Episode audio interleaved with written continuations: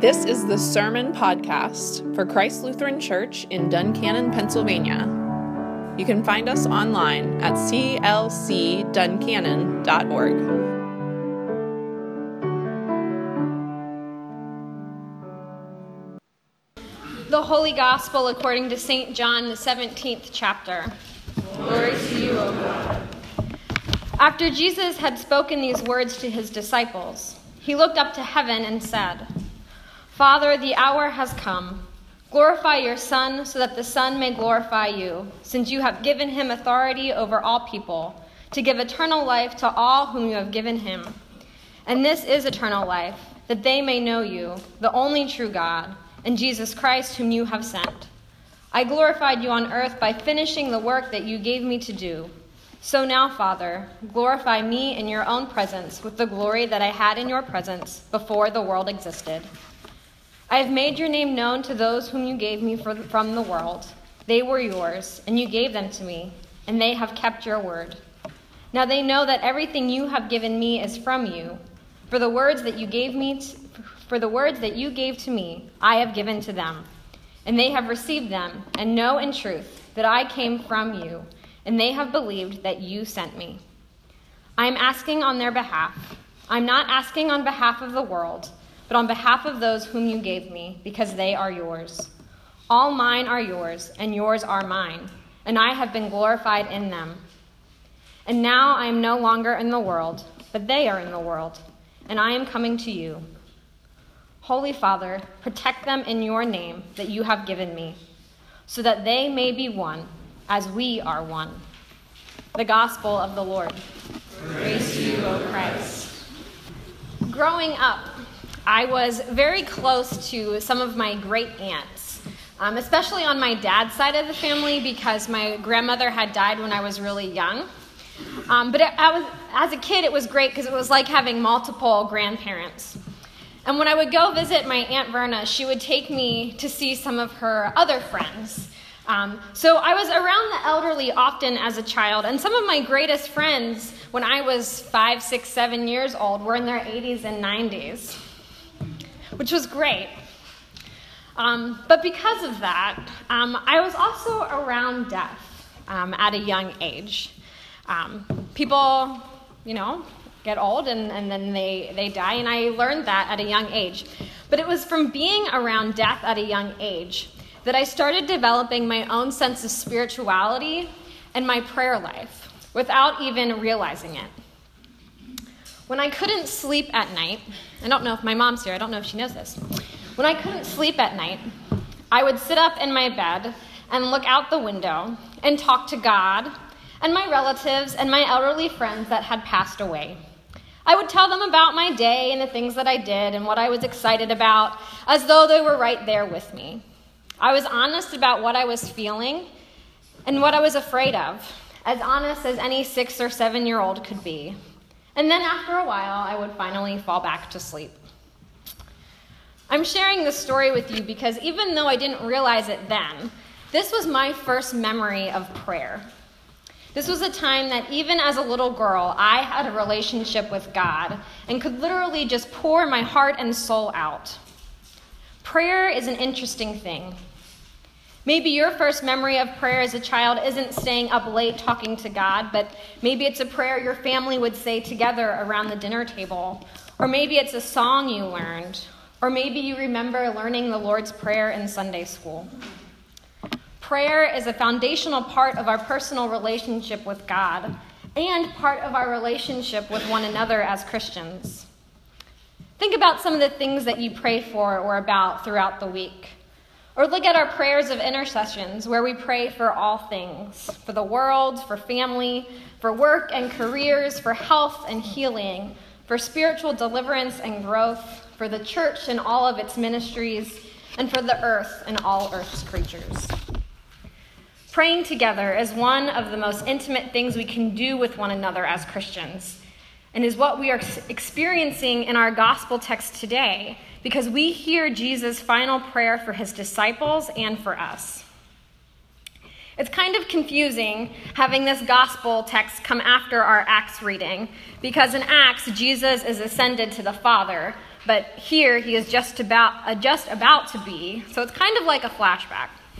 So imagine you are one of Jesus' disciples, hearing your Savior, teacher, and friend praying these words for you Holy Father, protect them in your name that you have given me, so that they may be one as we are one.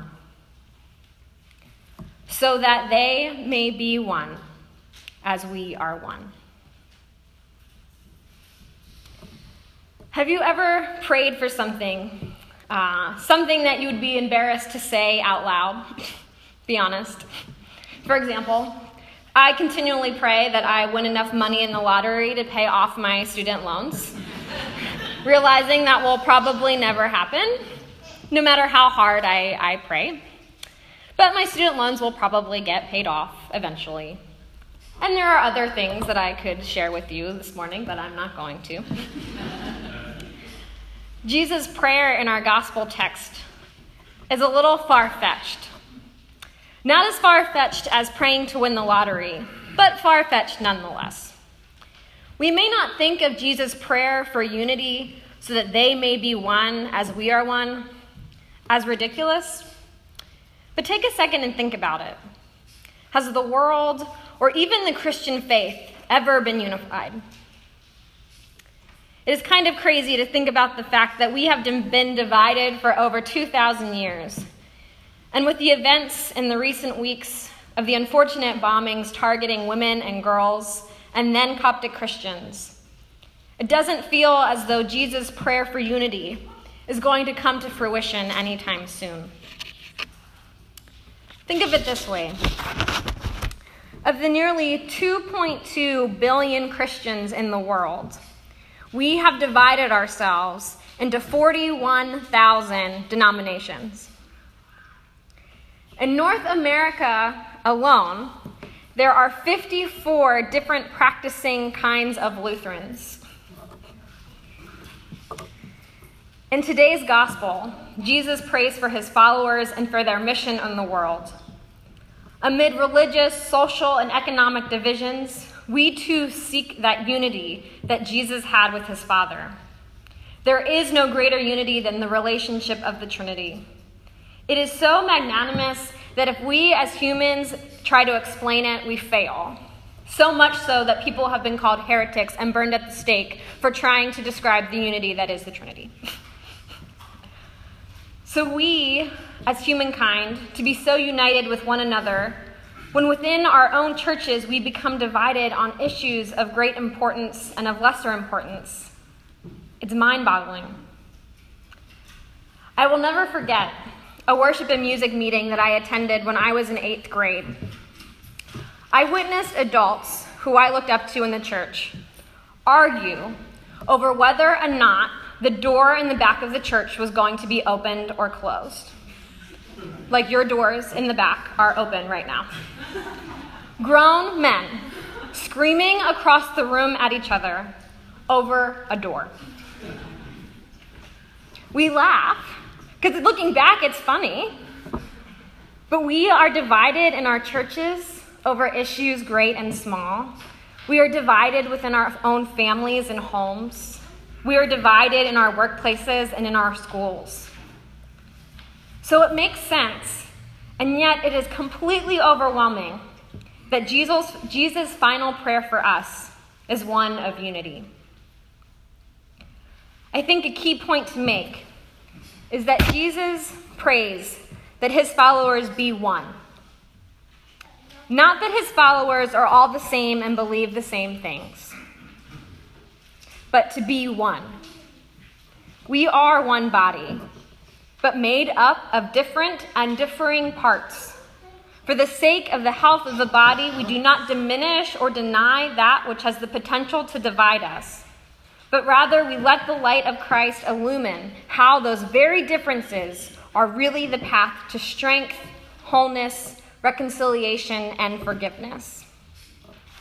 It is by bringing our different strengths together that we can continue to proclaim Christ's unity on earth. Christians are meant to be in community because it is in community that we recognize the Holy Spirit's presence among us, filling us and recharging us to go back into the divided world and share God's love. A community that lifts one another up in prayer, like we do week in and week out in our prayers of intercession. When we pray for unity and peace in the world, we do not ask God for those things and then just sit back and wait for it to happen. That's not how prayer works. When we pray for unity and peace and healing and wholeness, and when Jesus prays for those things, we better be ready. Because God, working through the Holy Spirit, is going to start working through us to make God's kingdom of unity come on earth.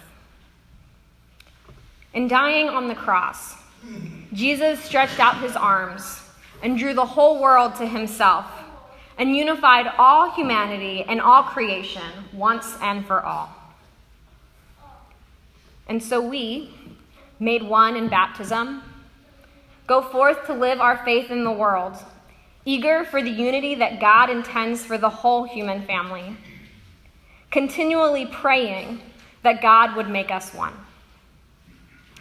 So let us pray.